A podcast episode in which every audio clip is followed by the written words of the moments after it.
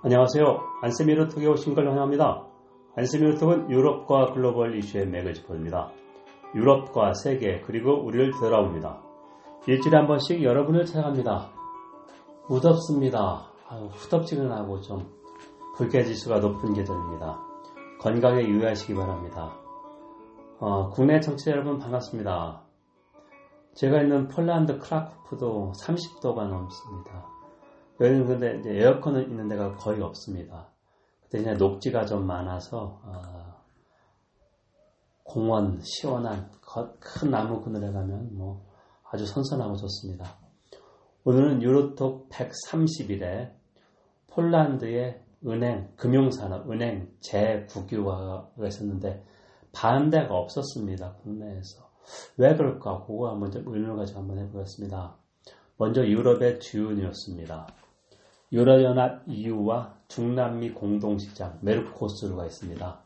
아르헨티나, 브라질, 파라과이, 우루과이가 자유무역협정 FTA 어, 체결에 합의했습니다. 남은 절차가 정식 서명하고 비준인데요. 어, 유럽연합이 영국이 아직 탈퇴하지 않을 때문에 5억 1천만 명, 메르코스라가 2억 한 7천만 명에서 7억 8천만 명 정도의 어, 지역 블록 간의 FTA라는 게 의미가 있습니다. 나라와 나라가 아니라 유럽연합은 28개가 회원으로 있는 지역 블록이죠. 경제, 정치 블록. 메르코스로도 유럽연합까지 단일 시장을 목표로 하고 있습니다. 4개 나라가. 남미, 아르헨티나, 브라질 하면은 남미 어, 면적의 거의 어, 어 절반이 넘죠. 경제력도 그렇고 어, 그쪽이 어, 단일 시장을 목표로 하고 있습니다. 유럽, 유럽연합처럼 20년 동안 협상을 했었는데요. 진전이 없다가 어, 상당히 어, 트럼프 행정부가 주반물에 FTA 체결에 박차를 가했습니다. 그래서 어, 미국이 보호무역주의로 나가는데 유럽연합은 어떻게 보면 자유무역, 다자주의를 지키기 위한 선두주자를 하고 있습니다. 자, 두 번째는 영국의 엘리자베스 2세가 브렉시트, 영국의 유럽연합 탈퇴 과정에 개입하게 될까 하는 가상의 시나리오입니다. 왜 이야기를 하느냐? 음, 지금 영국 보수당 총재이자 아, 총리로 유력한 보조 보리스 존슨은 제가 어, 128에서 다루었습니다. 보조가 누구고 어떤 성향이다. 그 선거팀에서 나온 얘기가 10월 31일이 더 이상 연장하지 않고 합의를 하건 합의를 하지 않건 그러니까 노딜 브렉시트 하겠다 이렇게 계속해서 어, 표를 얻기 위해서 그리고 원래 그런 서양의 사람 때문에 이, 아, 계속 강경하게 나오고 있는데요. 경성 브렉시트입니다. 강경 브렉시트이다. 가장 최근한 말이 뭐냐면 어, 반면에 영국 하원은 노딜 브렉시트는 저지하겠다는 것을 어, 결의안하고 법안을 통과시켰습니다. 그래서 노딜 브렉시트 준비 어, 재원을 쓰면 어떻게 예산. 예산은 의회의 고유권 아닙니까? 자, 그러면 노딜 브렉시트가 안 되니까 보조팀이 어떤 걸 얘기하고 있다고 언론을 흘러나면 의회의 권한을 일시 정지하겠다. 의회 권한의 일시 정지는 비상시에만 가능한데요. 이건 왕의 특권입니다. 그러니까 왕의 특권을 영국의 17세기 두, 두째 혁명을 통해서 총리가 대신 행사하는 건데 어, 정식적으로 절차는 총리가 엘리자베스 2세한테 만약에 보조가 의회 권한을 일시 정지해서 노딜 브렉시트를 감행하겠다. 최악의 시나리오인데 이럴 경우에는 총리가 엘리자베스 2세 왕에게 보고하고 왕이 허가를 해야 된다. 근데 과연 엘리자베스 2세가 이걸 허용할 것이냐? 엘리자베스 2세는 그동안 전혀 어, 정치 개혁을 하지 않았습니다. 왜냐하면 국왕은 어, 정당 위의 존재이기 때문에 그리고 제가 영국에서 6년 동안 보면서 느낀 것은 영국 국왕 너무 고리타분하지 않느냐. 왜 쓸데없이 돈만 쓰냐 했는데 어, 독일이나 다른 유럽 연합 때는 영국 국왕이 어, 영국을 통합시킬 하나의 상징적 존재입니다. 어디 가나 to the Queen이라는 말을 하고 그렇기 때문에 어, 이것 하나의 시나리오 중에 하나인데 이렇게 되는 것은 최악의 경우입니다. 하지만 어, 영국 언론에서 약간씩 흘러나오고 있어 제가 한번 정리를 해봤습니다.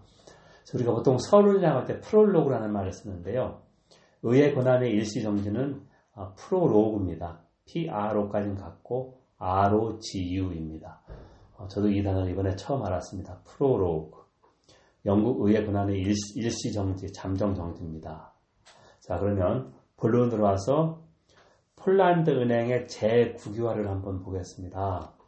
자, 폴란드는 1980년 자유노조, 솔리다리티, 솔리다리 노스치가 일어나서 동구권 중에서 헝가리와 함께 제일 먼저 소련의 압제에서 벗어난 나라입니다. 1988년, 89년 자유청소년가 있어서 어, 어, 체제 전환국, 그러니까 transitional economy였습니다. 시장 경제를 받아들이고 중앙 계획 경제죠. 시장 경제를 받아들이고 시장 경제라고 하는 것은 어, 국가 역할을 줄이고 민간 부분 역할이 크고 어, 민영화, 사회화를 얘기하는데요. 폴란드는 왜 재국유화를 했을까? 그거를 한번 좀 보겠습니다.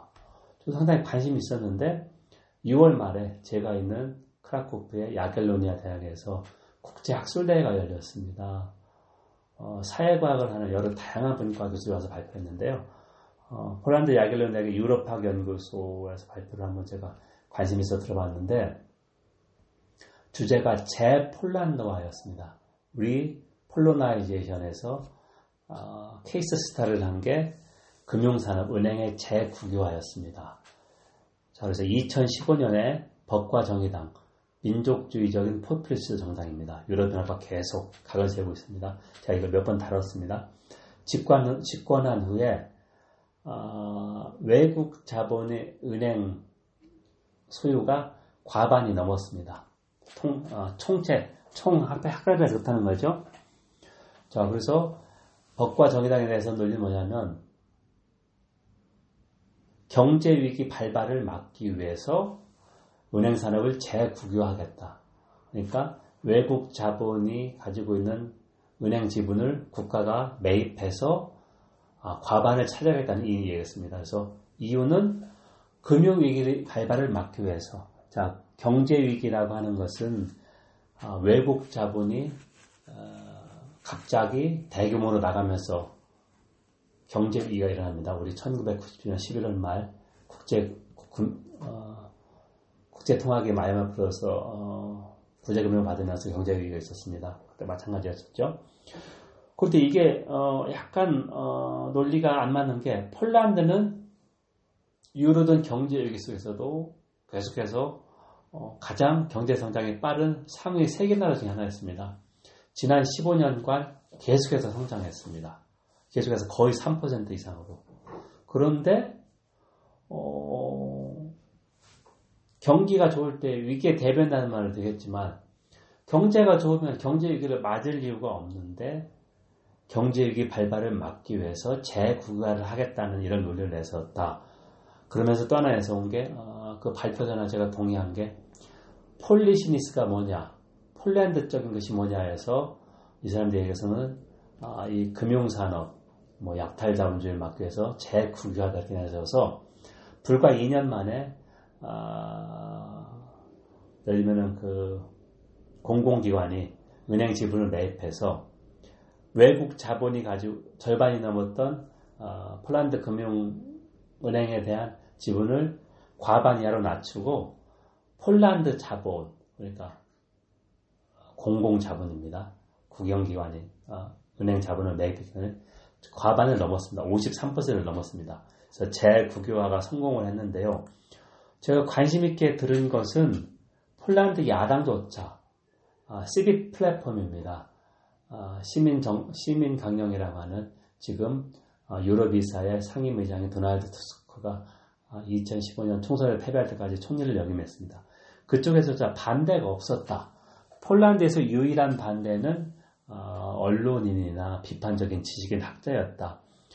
어, 이 사람들이 반대 이유를 내세운 것은 외국 학자들하고 거의 비슷했습니다. 자, 국가와 시장이 똑같이 필요하다. 뭐, 대립되는 존재를 합니다. 과연 국가가 은행 산업에 이렇게 어, 과반을 쥐고 있으면 뭐 우리가 쉽게 뭐 관치금융도 될 수 있을 테고 과연 국가가 예전에 그 개입 경제처럼 모든 걸 알아서 잘 움직일 수 있을 것이냐 그런 비판이 아니 앞섰는데 다시 한번 강조합니다. 야당에서조차 반대가 없었다. 그거는 제가 볼 때 그 보통 한 제도가 도입되면 그걸 되돌리기 어렵다.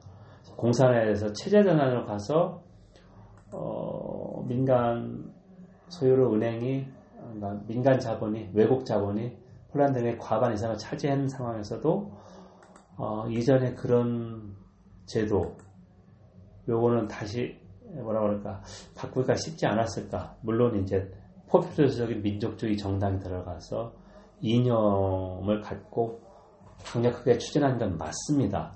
근데 이쪽에서 것은 이게 폴란드적인 것이다 이렇게 얘기했습니다.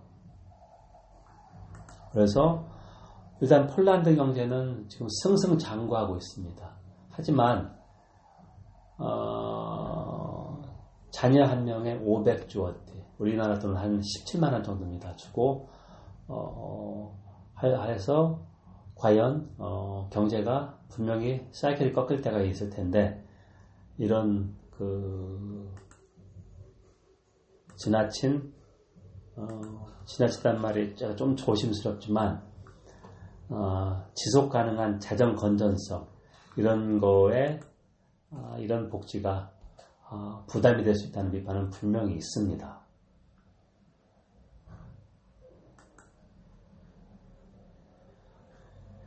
자, 오늘은 어, 폴란드에서 왜 은행이 재국유화 되었나 이쪽 주제를 가지고 한번 어, 학술에서 어, 배운 거하고 그 이유를 한번 분석해 봤습니다.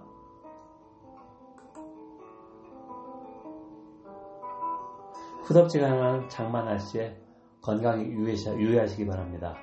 그 여름 휴가도 좀 어, 계획을 세우시기 바랍니다. 경청해 주셔서 감사합니다. 어, 다음 시간에 뵙도록 하겠습니다. 감사합니다.